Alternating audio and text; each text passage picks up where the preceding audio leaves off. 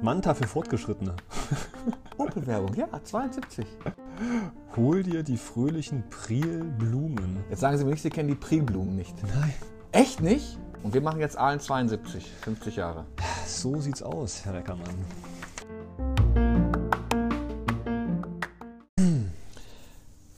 Ja, Aalen 72. So Hallo. Dr. Wendt. Hallo, Herr Reckermann.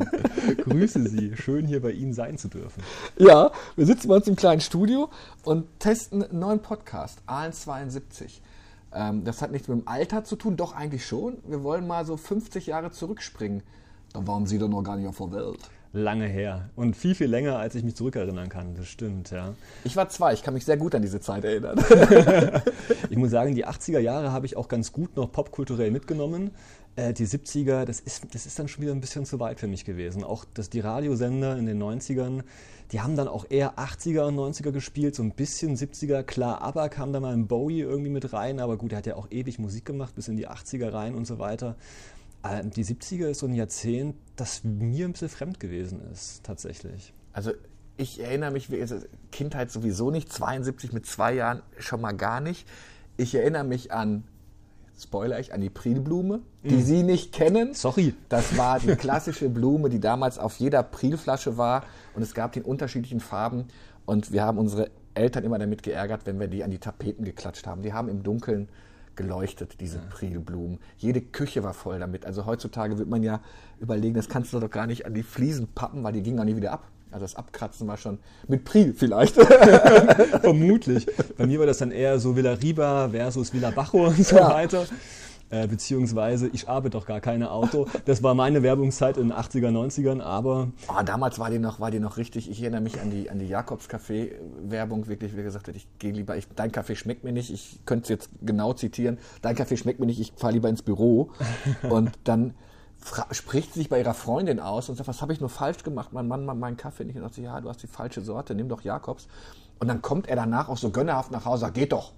So schmeckt also heutzutage ein, ein, ein, ein Frauenbild, ein Familienbild, was einen eigenen Hashtag bekommen würde. es ist doch unfassbar, mit was unsere Eltern noch umgehen mussten in ihrer Jugend. Ne? Aber Wahnsinn, was sich da auch alles getan hat in der Hinsicht. Er rastet aus, wenn es zu spät wird. Wir versuchen aber jetzt mal so ein bisschen die Weltgeschichte, also wenn es Weltgeschichte gibt, also so Bisschen. große Ereignisse, kann man das auf Aalen, die Schwepo, runterbrechen. Das ist das Prinzip, genau. Ne? Ich habe ja im vergangenen Jahr mich schon mal mit der Schwäpo im Jahre 69 beschäftigt, fand das auch ganz, ganz interessant. Dachte aber, das Format könnte vielleicht ein bisschen peppigere Art und Weise aufgearbeitet werden. Deswegen war ich auch ganz dankbar, als Sie mir vorgeschlagen haben, das doch mal zu zweit in ein Dialogformat zu wiederholen, aber eben 50 Jahre zurückgehen. In ein Jahr 72, was mindestens genauso spannend war wie 69. Die frühen 70er Jahre. Ne? Weiß nicht. Klappt sowas, auch wenn wir keine Zeitzeugen sind? Also ich bin Zeitzeuge, ich würde mich aber nicht als Zeitzeuge nennen in diesem Fall. Wir Also, machen uns auf jeden Fall angreifbar, Herr Reckermann, damit. Ne? Wir kennen halt die ganze Geschichte tatsächlich nur. Ähm, ich aus meinem Geschichtsstudium, ich hatte ein tolles äh, Pro-Seminar bei Lutz Raphael damals in Trier. Ähm, es hieß nach dem Boom und da ging es um die 70er Jahre. Ne? Und das ganze Thema mit, mit RAF und ähm, das, das, die Erdölkrise, ähm, das Ende des Fortschrittsglaubens und so weiter und so fort. Auch München hat da eine Rolle gespielt. Das war schon sehr, sehr interessant, aber natürlich auf so einer wissenschaftlichen Ebene. Mhm. Und unser Versuch ist das, glaube ich, wie Sie es richtig gesagt haben. Wir, wir drücken das jetzt mal runter auf Aalen und gucken mal, Wie haben die Kollegen das? da Also so ein bisschen, die RAF war für mich, ich habe diese, diese Fahndungsfotos immer vor mir. Also wenn ich damals zur Schule, ich bin zur, zur Schule, musste ich pendeln mit dem Zug und an den Bahnhöfen hingen immer diese, diese Bilder. Komischerweise, an wen ich mich immer erinnern kann, wie ich auch wahrscheinlich heute noch erkennen will, Christian Klar. Das ist zwar jetzt nicht ähm, die Bader-Meinhof-Fraktion gewesen, aber ein paar Jahre später. Aber an die kann ich mich noch, an den kann ich mich noch sehr genau erinnern. Und halt diese permanenten ähm, ähm, Fahndungsbilder. Wir suchen und wenn Sie jemanden sehen, und ich glaube, ich habe mich auch immer links und rechts umgedreht, weil so ein Bahnhof war ja immer was und ähm, es musste ja nicht gleich die ganz große Stadt sein. Also da hatte ich die RAF lange in meiner Jugend. Das ist auch gar nicht so richtig vergleichbar mit der Terrorangst, die wir vielleicht kennen jetzt aus dem vergangenen Jahrzehnt. Ne? Also diese, das waren ja richtige Stars, kann man ja sagen. Ne? Also im negativen Sinne, berühmt, berüchtigt, gerade die erste Generation, aber auch in der Folge. Ähm, weil sie eben auch gewissermaßen so eine Strömung, eine Strömung, eine gesellschaftliche Strömung wiedergespiegelt haben, aber in einer extremen Form. Die meisten haben die natürlich abgelehnt, also die überwältigende Mehrheit. Aber es gab dann doch gerade in ihrer Generation, ja, die, die jetzt damals vielleicht so um die 20, 30 waren, die vielleicht, naja, zumindest hier und da Verständnis hatten für die Idee, auch wenn sie vielleicht die Methoden falsch gefunden haben. Und ähm, das ist schon erstaunlich. Das zieht sich eigentlich durch das ganze Jahrzehnt durch. Ne? Und diese Bilder, die sie beschreiben, ich glaube, das kann jeder beschreiben, der damals groß geworden ist. Und ähm, auch wenn wir uns jetzt diese Zeitung, die Schwäbische Post im Jahr 72 anschauen, das geht einfach nicht ohne Terrorangst. Ne? Gerade auch die Terrorangst, die geschürt wird durch die frisch abgewählte äh, CDU-Bundestagsfraktion, die sich da zu profilieren sucht gegen ähm, Rot-Gelb, ne, die da jetzt eher ja. nach, nach, nach Osten schauen, äh, die da jetzt äh, mehr Demokratie wagen wollen, äh, Wandel durch Annäherung, Willy ja. Brandt. Ähm, und die werden richtig unter Druck gesetzt. Und im Januar 72, darüber reden wir heute nicht, ist aber auch schon ein Thema und eine Reaktion davon, der sogenannte radikalen Erlass. Ne? Also man spürt so viel Druck aufgrund der noch nicht gefundenen ersten RAF-Generation seitens der rechten Opposition, dass man sagen muss, okay, wenn wir jetzt unseren Grundlagenvertrag Richtung Osten, Richtung Polen, Richtung Sowjetunion durchpauken wollen in der Öffentlichkeit, dann müssen wir den Rechten irgendwas geben. Und dann einigt man sich auf diesen komischen radikalen Erlass. Vielleicht reden wir noch dieses Jahr. Falsche drüber. Partei, ja. Also einmal kurz erwähnen, falsche Partei und du bist raus aus öffentlichen Ämtern. So ist es. Ne? Am Ende hat es echt nur wenig Leute betroffen. Ich glaube so 1500 insgesamt. Aber für die, die es betroffen hat, ne, und vor allem diejenigen, die, ja, denen der Eintritt in den öffentlichen Dienst, gerade Lehrer, verweigert worden ist, ähm, war das eine furchtbare Erfahrung, jetzt hier als Verfassungsfeind dazustehen. Bevor wir mal ins heutige Thema einsteigen, ich finde also gerade so mal so einordnen. 72 hat ja viel spannende Sachen. Ja. Wir, wir werden uns ja auch so betteln. Ähm, Sunday Bloody Sunday war für mich erstmal ein Lied von U2. also das, das, das, das, das war ein tolles Lied, mhm. man hat es man gespielt, also es ist, war unsere Popkultur. Und ähm, dann mal zu hinterfragen, was passiert da. Wir sind auch 72, wir sind Ende Januar 72 als, 30. als, Januar, ähm, als die ähm, IRA, also als der Nordirland-Konflikt äh, mit 13 Toten, meine ich mich zu erinnern, 13, 13 Toten ähm, äh, dort, äh, äh dort äh, dieser Bloody Sunday. So einen Höhepunkt findet, ja. So einen Höhepunkt findet. Und wenn man dann mal so, natürlich habe ich dann, also das hat mich wirklich fasziniert. Und wenn man dann mitkriegt, dass ich glaube, George Cameron hat sich dann 2010 dafür entschuldigt, wie lange es zuweilen dauert, bis sich so eine britische Regierung, Wahnsinn, ich meine, von den 13 waren elf oder zehn, die Zahl müsste ich jetzt nachgucken, ähm, die in den Rücken geschossen wurden, die äh, gestorben sind. Unrühmliche Rolle da hat auf jeden Fall die Armee da gespielt, ja, auch auf, ja. der, auf der britischen Seite. Ja, auch das, ne? Also diese Bürgerrechtsbewegung, die ja auch zu den 60er Jahren so dazugehört, die prägt sich halt überall anders aus. In USA sind das die Afroamerikaner, bei uns in Frankreich sind es vor allem die Studenten, die Mai-Randale 69, äh 68, wo da, wo da einiges los ist. Und in Nordirland überträgt sich das eben dann auf die nordirische katholische Minderheit, die sich ja zu Recht unterdrückt fühlt von der protestantischen Mehrheit. Und das ist leider auch so eine Geschichte hm, der 70er Jahre, was das vieles, ne, was, ich sag mal, mit einem guten Gedanken begonnen worden ist in den 60er Jahren, in den 70er Jahren leider zunehmend in Gewalt, und Brutalität ausartet. Hat das einen Bogen um Aalen gemacht? Sie haben ja schon mal so ein bisschen reingeguckt, solche, diese Weltpolitik, sie findet wahrscheinlich in einem Zeitungsmantel statt, mhm. aber ähm, ins, äh, ins lokale Bedürfnis. Also mein erster Kontakt mit der IRA, ich habe damals in, in Unna gewohnt, da gab's eine, da waren die Briten stationiert. Das haben wir hautnah miterlebt, also jetzt nicht in den 70ern, sondern in den 80er Jahren, weil wir permanent kontrolliert wurden, wenn wir, wenn wir äh, uns der Engländersiedlung äh, äh, genährt hatten. Also das, da war es für mich auf einmal lokal auch greifbar. Und es hat ein, ähm, äh, einen Anschlag auch in Unna gegeben. Also da waren wir mittendrin. Kriegen Sie sowas aus? Ist Aalen auch so involviert oder ist man auf der Ostalb ich will jetzt nicht sagen, das Land der Glückseligen, wir haben ja auch unsere Probleme, aber trifft da sowas, diese? Äh, diese besondere Geschichte mit der nordirischen Emanzipationsbewegung, diesen, diesen Terrorkrieg, der trifft meines Wissens lang nach nicht so stark äh, in die Aalener Kommunalpolitik hinein. Die Briten sind weit weg, die sind ja dann eher Richtung Norden unterwegs. Mhm. Auch hier, wo ja eigentlich die US-Amerikaner traditionell waren, ist, ist nicht so viel los. Das wäre für die RAF dann interessanter, ne? bei Heidelberg und so weiter. Da gibt es ja gerade in diesem Jahr 72 den großen Aktionsmonat im Mai, ne? wo da die RAF, die erste Generation, nochmal alles versucht, um ihre Ziele durchzusetzen, bevor dann sie dann nach und nach äh, gefangen genommen wird. Aber nee, also diese, diese Weltpolitik habe ich bislang, was ich gesehen habe, in der Form noch nicht runtergebrochen gesehen. Was man allerdings immer wieder findet im äh, lokalen Teil, auch zu weltpolitischen Themen, das sind die Leserbriefe, ne? wo man einfach auch merkt, die Aalner haben sich mit dem Thema dennoch beschäftigt. Ne? Und ähm, auch mehr natürlich immer mit Deutschen, mehr würde ich sagen auch mit amerikanischen, das sind ja eben die größeren. Nordirland ist Nordirland. Ne? Also das ist äh, für viele Ostalbianer damals einfach auch noch ganz schön weit weg und hat auch für ihre Lebensrealität nicht so viel zu bedeuten. Nee, das, das ist tatsächlich, habe ich so in der Form noch nicht gesehen, aber ich denke, wir werden, ähm, schauen wir mal, wie sich dieses Podcast-Format entwickelt, den einen oder anderen Leserbrief auch mal sehen und schauen, wie gucken die Ahner darauf, wie nehmen sie das wahr, inwiefern wird das quasi auch ähm, bei ihnen verarbeitet was jeden betrifft und jeder kennt. Ich habe natürlich mal so ein bisschen auch im Vorfeld auf unser Gespräch mal so aufs Jahr 72 geguckt. Aus journalistischer Sicht war die Watergate-Affäre natürlich sehr spannend, weil viele Leute genau wegen diesen beiden Investigativjournalisten auch Journalisten geworden sind, ja. äh, die diese Watergate-Affäre aufgedeckt haben, quasi durch einen Zufall, weil man im Gerichtsprozess sah, hat sich auch lange hingezogen, wo ich, wo ich glaube, jeder Ahner was zu sagen kann. Achtung, Spoiler, die erste Folge von Star Trek wird im deutschen Fernsehen Am 27. Mai. Da müssen wir aufpassen, ob das die Schwerpunkt mit aufgenommen hat. Ich tippe mal, wir haben es nicht mit aufgenommen, aber da hat doch, da hat doch jeder eine Meinung zu, glaube ich. Was ich auch ganz spannend finde, das ist auch noch einmal gespoilert, der, ähm, das Innenministerium verfügt, dass der Gebrauch der Bezeichnung Fräulein in Bundesbehörden zu unterlassen sei. Mit dem Begriff ist meine Schwester auch noch jahrelang, also das war so eine Ermahnung.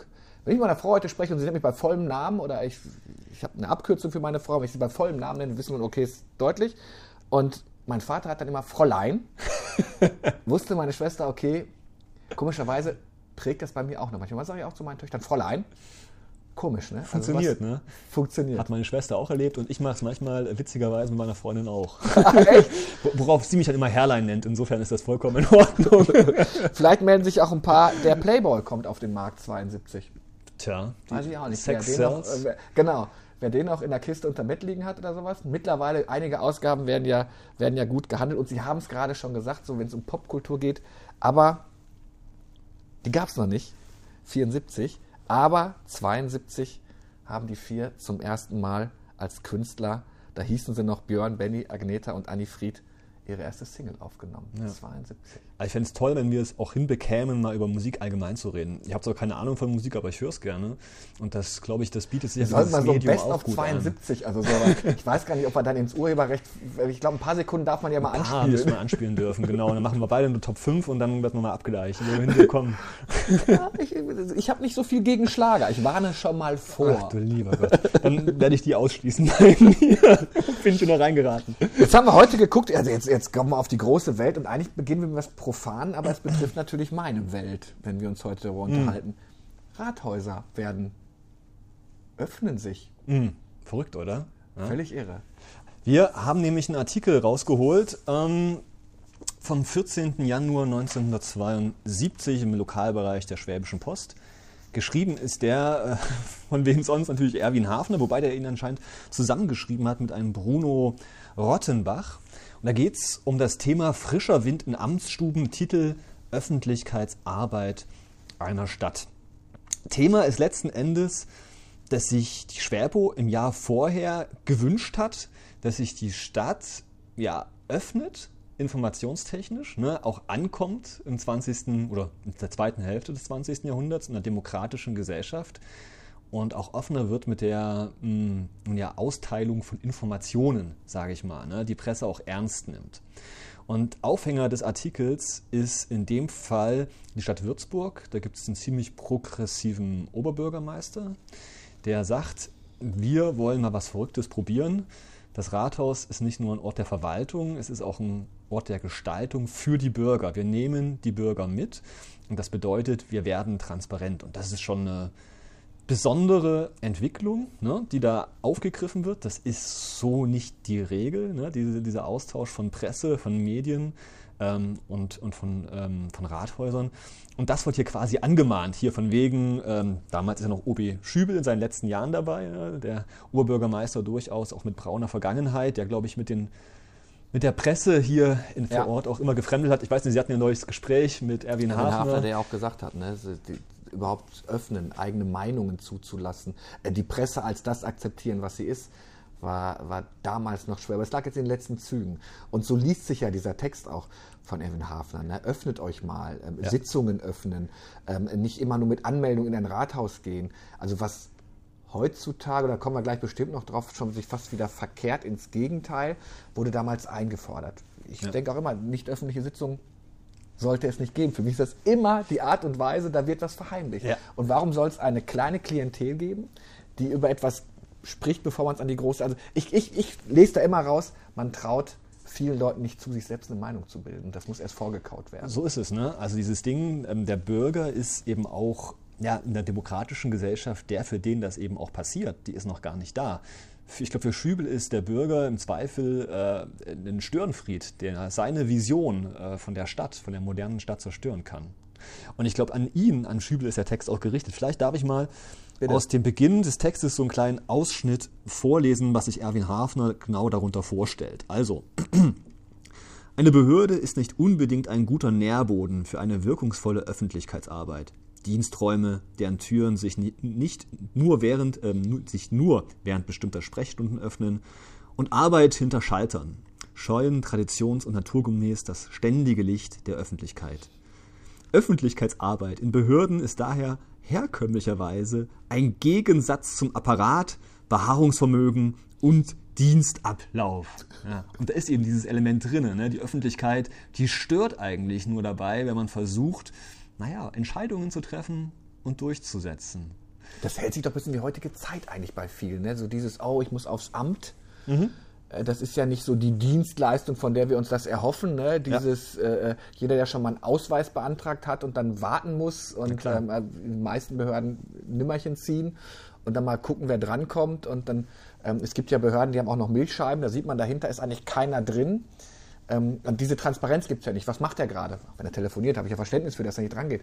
Aber wir haben natürlich mittlerweile als, als Bürger auch die Pflicht, naja, das sind Steuergelder, ich, ich so. bezahle etwas und dann möchte ich auch meine Dienstleistung bekommen. Genau so ist es. Und das ist ein Bewusstsein, das entsteht in der Nachkriegszeit und das wird eben hier auch in den Text deutlich. Das Verlangen, ähm, und euch gibt es ja nur, weil es uns gibt letzten Endes. Deswegen haben wir einen Anspruch auf Temper äh, Transparenz und Rechenschaft. Ja? Und das, das strömt da ja auch, ähm, dass das strömt aus diesem Text auch heraus. Aber natürlich muss ich auch meine Kollegen und Kolleginnen da verteidigen.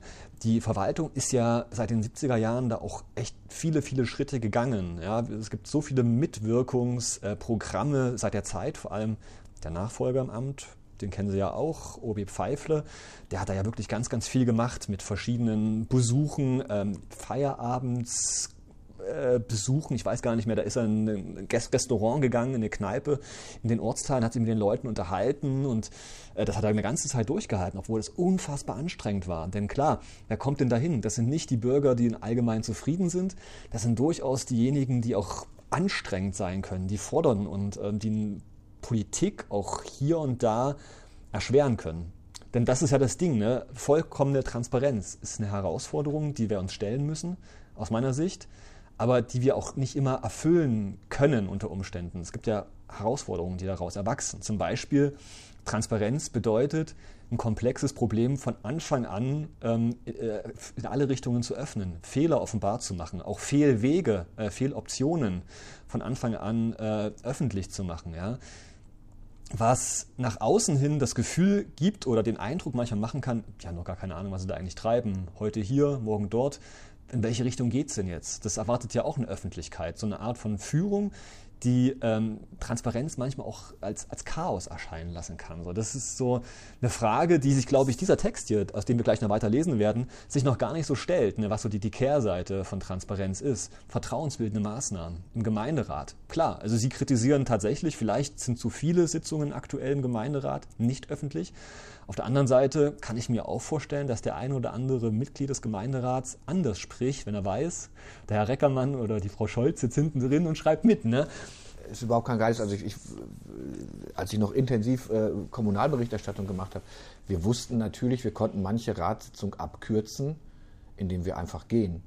Dann wurden auch die Ratssitzungen schneller. Ja, also jeder fühlte sich ja beflissen, jetzt was zu sagen. Ah. Äh, äh, es ja. gab ja auch die, die durchaus Zeilen gezählt haben. Alles Warum gesagt, aber noch nicht von mir. Mit, mit den Worten hin gibt es auch gibt's natürlich auch noch in Aalen. Ne? Ich habe aber auch was gesagt, das findet aber nicht statt, wenn wir sagen, ja, Sie haben aber nur das wiederholt, was der Vorgänger gesagt hat. Ja, ich habe es aber gesagt. ja, das ist, das, ist, das, das ist schon irre. Aber genau diese Offenheit, diese Transparenz, ähm, Sie haben ja vollkommen recht. Erwin Hafner konnte das damals auch gar nicht in, in dieser Art erahnen, das, die zu sagen, wir brauchen, wir brauchen, wir müssen kommunizieren, ihr müsst transparent werden, war natürlich völlig legitim. Von daher, es ist ein tolles Dokument eigentlich, was Sie da rausgesucht haben, weil es zeigt ja, es ist so ein kleiner Hilferuf, finde ich, da mhm. muss was passieren. Wir mhm. brauchen doch, es muss doch eine, eine, eine, Pressemitteilung geben, in der wir auch Fragen stellen können. Mhm. Und da tun sich ja heutzutage einige Politiker noch mit schwer. Äh, definitiv ist ganz interessant, in den nächsten drei Absätzen in dem Text hm, versucht er tatsächlich klein, klein zu erklären, was man eigentlich unter Öffentlichkeitsarbeit überhaupt versteht. Also der Begriff PR ist ja damals noch weitestgehend unbekannt, äh, deswegen schreibt er erstmal hier im nächsten Absatz, auch Öffentlichkeitsarbeit im Bereich einer Behörde ist das bewusste, geplante und dauernde Bemühen, gegenseitiges Verständnis und Vertrauen, Vertrauen in der Öffentlichkeit aufzubauen und zu pflegen. Also erstmal definieren. Apropos, ne? es ist ja nicht so, dass Stadtverwaltungen vor 70 keine Öffentlichkeitsarbeit gemacht haben. Nur, nur hieß es da eben nicht Öffentlichkeitsarbeit, sondern eher Propaganda. Ne? Ja, ja. Also seit den 20er, 30er Jahren bemüht man sich ja schon mit Broschüren, ähm, mit Auftritten auch in der Öffentlichkeit, ähm, mehr oder weniger den Leuten auch direkt zu diktieren, ähm, was wir können, was wir sind und warum wir auch gut sind das Verständnis, dass die Öffentlichkeit auch ein Recht hat, eben auch Gegenfragen zu stellen, äh, auch ähm, durchaus auch Grundsätze von ähm, Verwaltungshandeln zu erfragen, das ja, muss man jetzt erstmal langsam zulassen und das verlangt ja hier auch der Erwin Hafner. Ne? Also es steht ja auch dann unter neue Dienstanweisungen Ober, oberster Grundsatz einer Stadtverwaltung ist Kundendienst am Bürger. Das zitiert jetzt der Erwin Hafner raus aus ähm, einem Schreiben, was der damalige Oberbürgermeister von Würzburg, ein Dr. Klaus Zeitler, von der SPD für seine Stadt herausgegeben hat, ne, wo er dann seiner Verwaltung gesagt hat, Leute, wir wollen bürgernah sein, wir wollen die Leute ins Rathaus holen ähm, und ich gebe euch jetzt mal so einen Merkzettel, was ihr daraus zu beachten habt. Und daraus zitiere ich weiter. Demzufolge steht jeder bei ihr Beschäftigte im Dienste der Bürgerschaft, also jetzt in der Verwaltung und damit der Öffentlichkeit. In der äußeren Form des dienstlichen Verkehrs wie in der sachlichen Behandlung der einzelnen Angelegenheit muss sich daher jeder Beamte Angestellte und Arbeiter stets der Aufgabe bewusst sein, Helfer der Bevölkerung zu sein. Öffentlicher Dienst ist kein Selbstrecht, sondern Verpflichtung zur Dienstleistung. Und das ist, das ist ein Kulturwechsel. Wenn man, wenn man sich Verwaltungsarbeit mit Verwaltungsarbeit in ähm, den 40, 40er Jahren, 50er Jahren beschäftigt, dann ist der Name Programm. Ne? Da, da sitzt halt hier Sachbearbeiter XY, Bürger tritt vor, was ist dein Begehr? Begehr wird vorgetragen, Stempel kommt drauf, Stempel kommt nicht drauf. So. Abgelehnt. Abgelehnt. So, das ist Verwaltung. Aber Verwaltung sieht eben auch noch ganz anders aus. Das sind ganz, ganz wenige Personen. Wenn man sich das Rathaus anschaut, äh, einen Nationalsozialismus, da sprechen wir vielleicht von 30, 40 Mitarbeitern. Ne? Das, ist, das ist winzig. Gut, die Stadt war auch noch kleiner damals, aber trotzdem. Und was hier erwartet wird von der Stadt, ist ja ein ganz, ganz anderes Arbeitsbild. Und Herr Reckermann, wissen Sie, wie viele Leute heute im Rathaus Aalen arbeiten? Ja, ihr seid schon vierstellig, ne? Über 1000, ja, ne? Über 1000 sind wir. Mhm. Und das im Verhältnis, ja. Weil von uns erwartet wird, nicht nur, dass wir transparent sind, sondern von uns wird auch erwartet, dass wir gestalten. Ne? Dass wir eben Aufgaben übernehmen im gesellschaftlichen Leben ähm, jenseits des ist okay oder ist nicht okay das ist ganz, ganz anders im 19. Jahrhundert, im ersten, in der ersten Hälfte des 20. Jahrhunderts. Also, dass zum Beispiel ich als Stadtarchivar auch aktiv bin und auch maßgeblich aktiv bin im Geschichtsverein beispielsweise, ja. das wäre in der Generation unvorstellbar. Das war dann eher so, was will denn der Verein jetzt schon wieder? Ach, wollen sie wieder Geld? Na, gib ihm halt 1000 Reichsmark oder was weiß ich. So ist das dann in der Art. Ne? Aalbäumle oben, 1898. Da hat die Stadt nur zu tun, dass sie ein bisschen Holz gespendet haben. Der Rest ist alles vom Verschönerungsverein gemacht worden.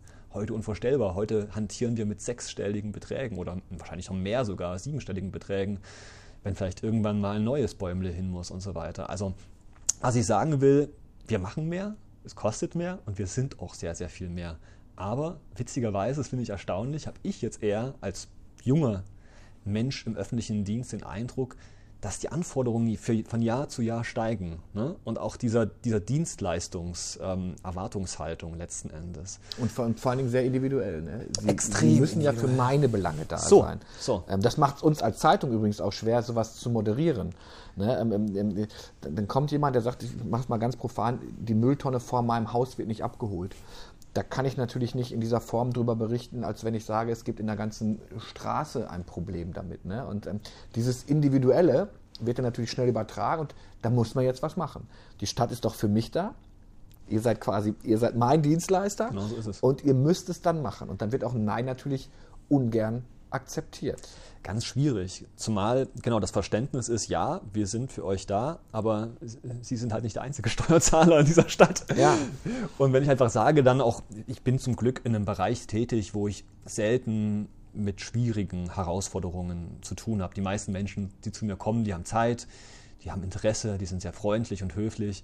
Aber ich erlebe das durchaus auch bei Kollegen, jetzt auch zuletzt leider in der Corona-Krise. Ähm, dass da auf uns sehr viel abgeladen wird und dass man da auch, an, wenn man an bestimmten Stellen sitzt, beim Ordnungsamt etc. pp., äh, beim Bürgeramt, auch bei den Bauämtern, ne? also was da für eine negative Energie und so eine Grundhaltung da ist. Ne?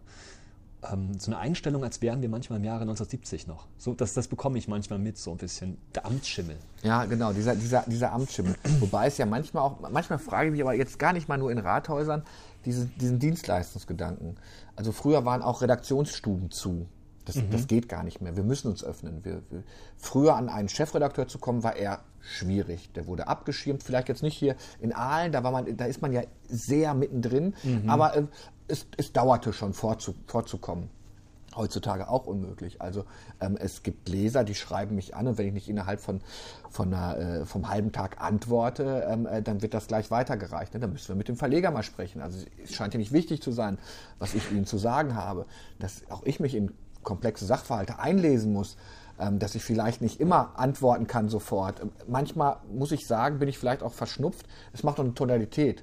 Wenn jemand mich schon anbrüllt, ja ne, und äh, mir jegliche Kompetenz abspricht und auch sich in, in Vokabular vergreift, wo ich sage, das ist unterste Schublade, ähm, äh, da muss man auch nicht antworten, glaube ich. Das kennt ja jeder von, von, von jedem. Komischerweise ist natürlich meine Sicht, wenn ich dann wieder ins, äh, äh, vor einem anderen stehe, dann völlig andere. Ne? Aber Moment mal, ich brauche jetzt die Antwort. Das können wir Zeitungsleute ja auch. Genau. Ist jetzt was passiert, hätte ich gerne. Also ich glaube, genau, ich glaube, die Zeiten der Ultimaten sind ein bisschen vorbei. Da hat es ja in der Vergangenheit auch durchaus ähm, Sachen gegeben. Ich erinnere mich an Drosten, der von der Bild-Zeitung halt aufgefordert ja. wurde, bitte geben Sie bis. Der hat es einfach öffentlich gemacht.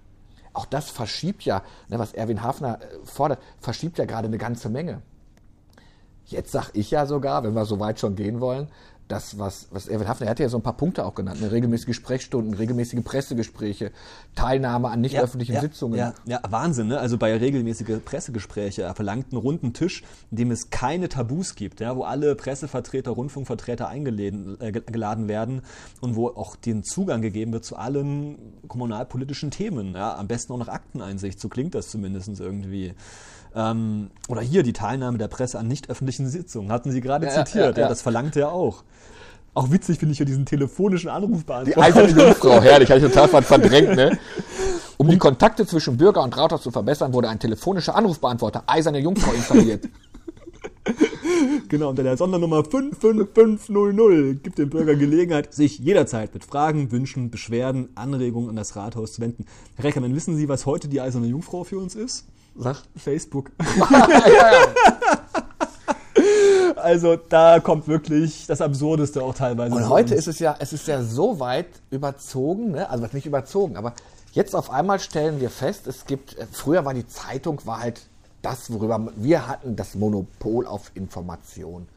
Punkt. Ja. War so. Ja. Das hat sich ja 50 Jahre danach, auch das lohnt ja bei AM72 mal in die, in die Zukunft, sich völlig verändert. Heutzutage gibt es die ersten Klagen der Presse gegen öffentliche Behörden, weil die sagen, die Staatsferne hm, von Pressepublikationen muss gewährleistet sein. Und es ist, das finde ich natürlich super spannend. Also wir hatten es vor der Haustür, Kreilsheim, im Amtsblatt, in dem der Meinung ähm, unseres Mantellieferanten, der Südwestpresse, halt mehr gemacht wurde, als ein Rathaus machen sollte. Und das ist dann gegipfelt ähm, vor zwei Jahren, war das glaube ich, oder vor drei Jahren ist das schon her, ähm, dass der Bürgermeister ähm, beim Neujahrsempfang zu einem Verleger gesagt hat, mal hier von Verleger zu Verleger. da ist er natürlich an die Decke. Und dann hat es auch ein, ein, Urteil gegeben. Und äh, das geht natürlich immer weiter. Ne? Also Ja. wie weit wie weit geben wir das Ruder aus der Hand? Ich glaube, wir haben es schon aus der Hand, Ja. haben wir gar nicht aus der Hand gegeben, es wurde uns aus der wurde Hand uns genommen, genommen. weil jeder feststellt, ähm, äh, habe ich ein Smartphone und habe ich ein, ein, äh, eine laute Stimme, kann ich heute Podcaster werden und kann es machen. Das macht es ja auch schwierig. Also wir gucken mal in die ganzen Bereiche rein. Und ähm, Zeitungen sagen natürlich, wobei ich habe da so eine ambivalente Meinung, ähm, man muss deutlich sagen, wer ist der Absender. Aber wenn wir mal von Newsroom sprechen, das war früher natürlich eine, eine Zeitungshoheit. Dann kam der erste Newsroom im Bundestag, den hat die AfD gemacht. Tja. Alle anderen Parteien zogen nach. Ähm, es ist dann halt nicht das geworden, was es werden sollte. Ne? So der, die AfD natürlich damit äh, kokettiert, dass Zeitungen sowieso nicht neutral berichten und schon gesteuert sind. Ähm, aber natürlich hat mittlerweile jede große Partei in, in Berlin einen Newsroom und auch mittlerweile ähm, äh, jede, viele Pressestellen. Also ich kenne Städte, die haben halt jemanden, der sich um Social Media kümmert. Die Stadt Aalen sucht ja auch denjenigen. Genau, mal wieder. Ja, genau. Also, aber so, und dann fangen natürlich andere Leute an, auch wir Zeitungsleute sagen, okay, da, da nagt jemand an unserer, an unserer Expertise. Gatekeeper, ne? Das Ja. ist vorbei. Genau. Es gibt dann jetzt unterschiedliche Beispiele. Ich sage manchmal, naja, da müssen wir halt Nachrichten, wir müssen deutlicher machen, dass wir ein Gegengewicht dazu sind. Also dass die, die Pressemitteilung abzudrucken, ist es halt nicht mehr. Auch das war so ein Verständnis. Ne, wir, wir sehen auf einmal, was wirklich viele Leute interessiert. Und es ist halt nicht, das muss man, wir können es ja messen und wir messen es ja auch, es ist halt nicht der Besuch des, jetzt müssen einige, des Oberbürgermeisters, des Landrats bei XY. Das ist weit weg von dem, was die Leute wirklich interessiert. Ähm, äh, das, ist, das, ist, das, das ist so die Chronistenpflicht, war da.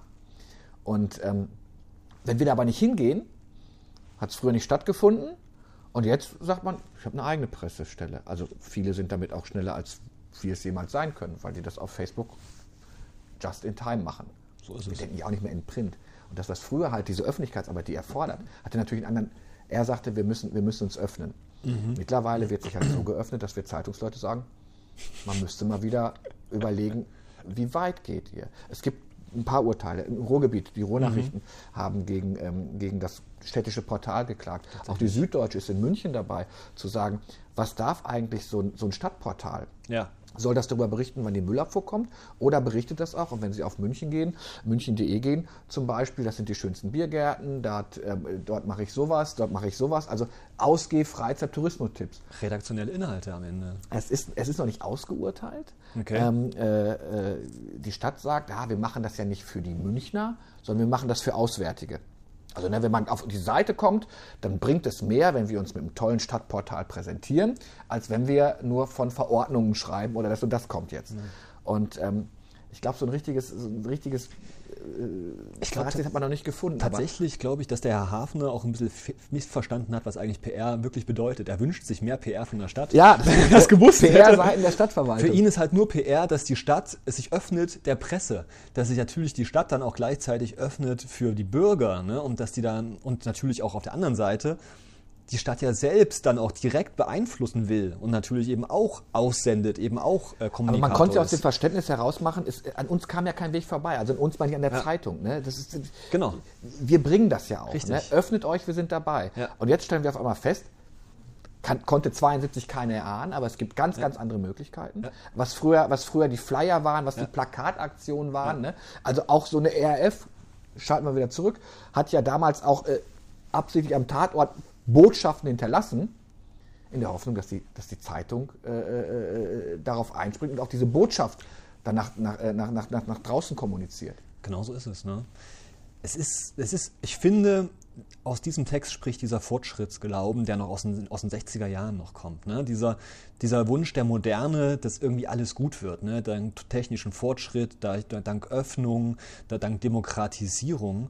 Ähm, und dass man auch total vergisst, dass eben Öffentlichkeit und Öffentlichkeitsarbeit in dem Fall eben auch das Gegenteil heißen kann, im Sinne von mangelnde Kontrolle an, an, an ähm, an Inhaltsaussenden, da müssen wir noch gar nicht mal bis heute gehen, äh, auf diverse Telegram-Accounts und so weiter und so fort, was da äh, publiziert wird und uns wirklich Sorgen macht, dass da auch Echoräume entstanden, entstehen, die es früher schwerer hatten. Und mit früher meine ich jetzt nicht vor 50 Jahren, sondern auch noch vor 20 Jahren, ne, als es dann bestenfalls vielleicht ein paar versteckte Internetseiten gab, wo sich ein paar Profis drin versteckt haben. Heute braucht man eigentlich nichts, ne? nur eine App runterladen und jeder hat ein Smartphone. Müssen Sie jetzt eigentlich für Stadtarchiv Sie werden ja nicht, nicht mehr nur die örtlichen Zeitungen analysieren, oder?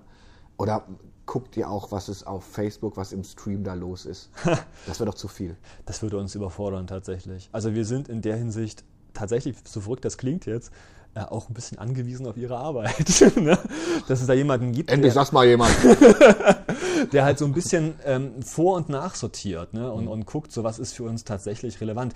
Weil irgendwann, nicht am ersten Tag, aber es landet bei euch halt irgendwie rein, drinnen ne? und dann bearbeitet auch ihr es. Und dann spätestens wissen wir es, okay, und meine Nachfolger und Nachfolgerinnen, das hatte eine Relevanz gehabt. Ne? Also diese Chronistenpflicht der Zeitungen, witzigerweise fürs Archiv sind die immer noch. Ich glaube, Sie haben gerade auch ein schön, schön, schönes, äh, schönes, Wort genannt, was ich glaube, was auch die Zukunft der Zeitung sein soll, dieses Einordnen. Mm. Dieses, dieses ähm, äh, was jetzt auf uns einprasselt, ist ja nicht mehr ordnungsbar.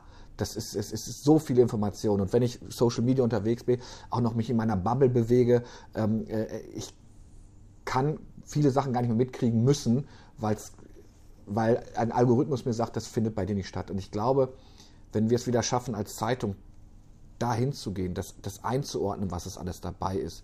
Allerdings auch mit, mit, mitbekommen, dass wir uns auch genauso wie damals so eine Kommune öffnen müssen. Ja. Wir müssen unsere Arbeit transparent machen. Und wir müssen auch sagen, das tut uns ja immer weh, früher brauchten wir das nicht, wenn wir einen Fehler gemacht haben. Ah, ja, ja, und dann, äh, diese, äh, mein, mein Vor Vorgänger, ähm, äh, ich, also bei Dr. Rainer Wiese weiß ich es, hatte auch diese So ist es richtig mhm. eingeführt. Und dann müssen Sie nicht denken, dass die Leute dann sagen, ist ja ganz nett. Wenn wir das zweimal hatten, sagten die, na, könnt ihr euch da nur korrigieren. Es passieren halt Fehler. Das, ich muss Ihnen nicht sagen, wer jeder vom PC sitzt, weiß, wie oft ein Zahlendreher mal drin sein kann. Ne? Normal. Ähm, das machen wir, wohl wissend, dass wir dann natürlich auch in Shitstorm, äh, Shitstorm kommen. Aber dieses Öffnen, was, was Sie machen müssen, um zu sagen, wir holen auch mal eine Entscheidung zurück. Ja. Gerade geschehen, Kreisel, Albaufstieg. Ja. Oh ja. Ähm, ne? Also äh, wir fragen nochmal nach und aber auch wohl wissen, das finde ich auch ganz spannend, irgendwann muss eine Entscheidung stehen. Und zu sagen, den Autofall gibt es nicht mehr, das wird nicht passieren.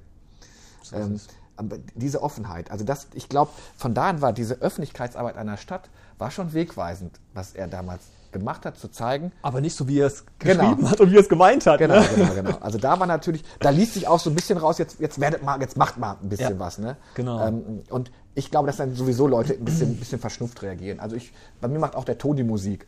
Ähm, oder eine ganze Seite, ne? Wir sprechen hier von einer ganze Seite. Wir sind noch nicht mal alle Tipps durchgegangen. Ne? Ja, er fordert ja. hier auch noch Bürgerversammlungen, also hatten wir ja schon mal angesprochen, was ja auch tatsächlich dann Pfeifle gemacht hat.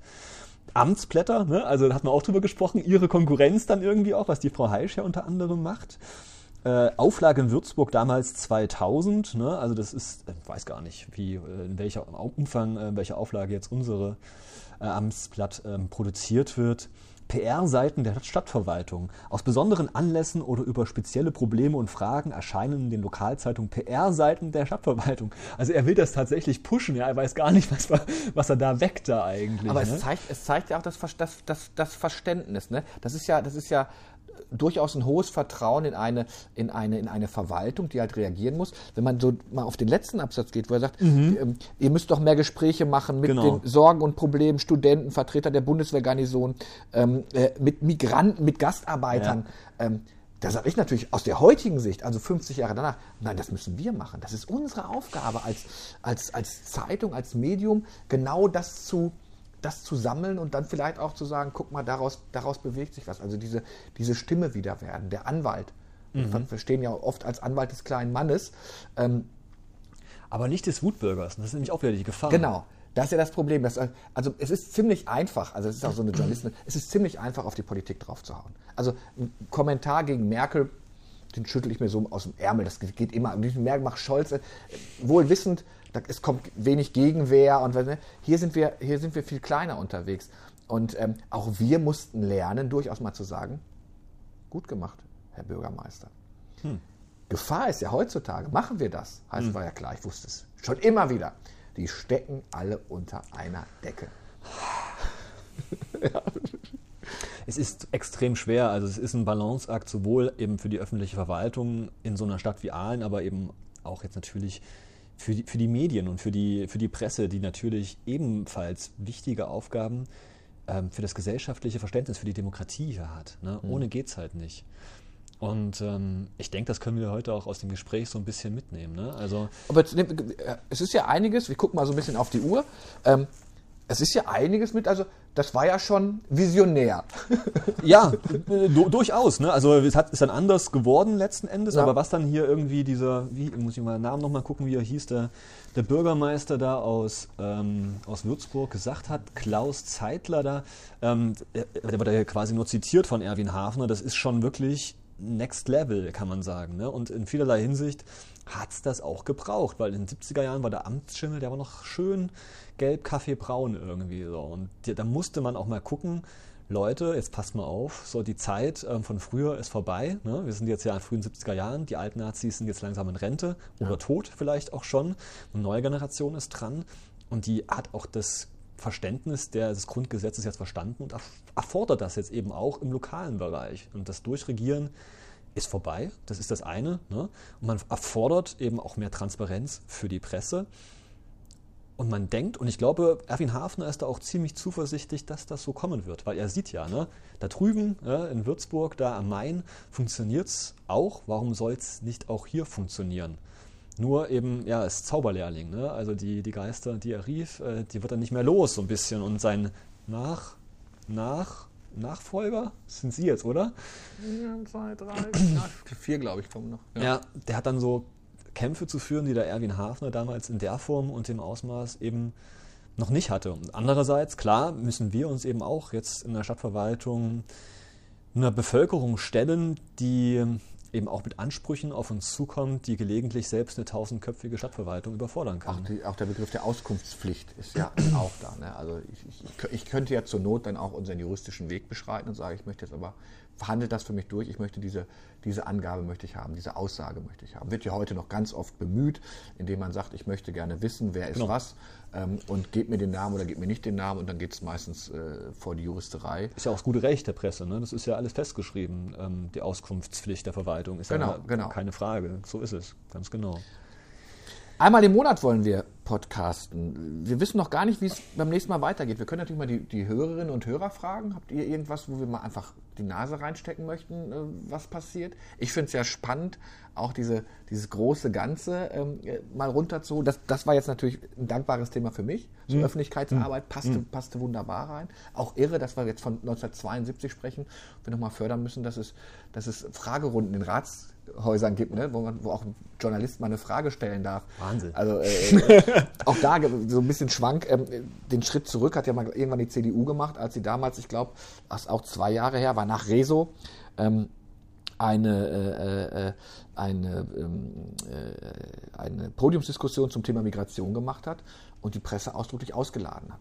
Nee, wir, wir streamen, ihr könnt zugucken über Stream, aber ihr seid nicht eingeladen. Aber ja, ich denke, Wahnsinn, okay, da sind wir wieder 50 Jahre, hat auch ähm, ähm, natürlich ähm, entsprechende Reaktionen ausgelöst. Okay, das kann es ja nicht sein, dass man quasi ein handverlesenes Publikum in einen Raum einlädt, wohl wissend, dass dann natürlich auch handverlesene Fragen bei rauskommen und es nicht kritisch wird, ähm, hat dafür aber natürlich auch Kritik geerntet. Damals wurde aus dem Konrad-Adenauer-Haus 2019 live berichtet. Ja. Und ähm, Journalie stand Kopf, da sind wir dann ja auch schnell dabei. Ja. Oh, Vorsicht, wäre den Anfängen, wäre den Anfängen. Wir gucken mal, was. Äh, Gibt es so ein Thema, kommt. wo Sie sagen, oh, da habe ich, das will ich auf jeden Fall machen? Also ich bin erstmal auch, so wie Sie, komplett zufrieden hier ähm, mit, der, mit der ersten Folge. Ich fand, das hat uns auch ganz gut abgedeckt, so, ne? Diese, diesen Text, diesen Artikel. Und so ein schönes Beispiel dafür, wie ähm, ja, das Kleine ins Große ausstrahlt und umgekehrt. Ne? Die, die frühen 70er Jahre, sie kommen jetzt auch in Aalen an.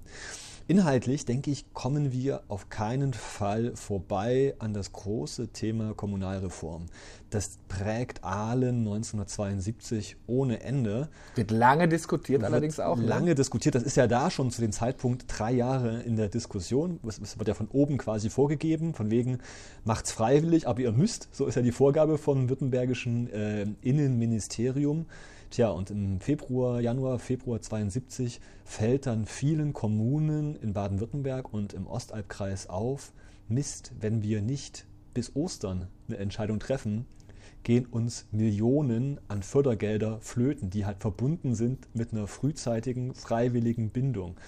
Und ich weiß nicht, wenn Sie Lust darauf haben, würde ich mich da gern drüber in Februar mit Ihnen unterhalten. Ja, wir doch den einen schönen Februartermin. Was ich auch spannend finde, jetzt spoiler ich auch mal so ein bisschen. Ja. Das geht ja auch wirklich bis in jetzt 50 Jahre später hinein. Ich weiß, als ich 2013 das erste Mal auf die Ostalb kam und war begeistert, wie viel Brauereien es hier noch gibt. Und ich kam ja aus Dortmund, also war mal Europas Bierstadt Nummer eins. Ja. Ähm, Die Sachen finden Sie am, äh, am Stadteingang auch nicht mehr. Ja. Und dann sah ich hier diese Vielfalt und habe mich mit jemandem unterhalten und habe gesagt, Mensch, ihr habt es ja gut, ihr habt in Aalen ja zwei Brauereien. Die Aalener Löwenbräu und Wasser Alfing. Was haben wir? Also auf Schwäbisch. Wir haben eine. Eine in Aalen, eine in Wasser Alfingen. Was ich- Okay. Da, das war todernst. Also das war auch, das war auch kein, kein, kein Spaß mehr. Ne? Nee, wieso? Aalen hat eine und Wasser Alfing hat eine. Das hat aber nichts mit Aalen zu tun. Und Ja. ich hatte es als Teilort halt verortet.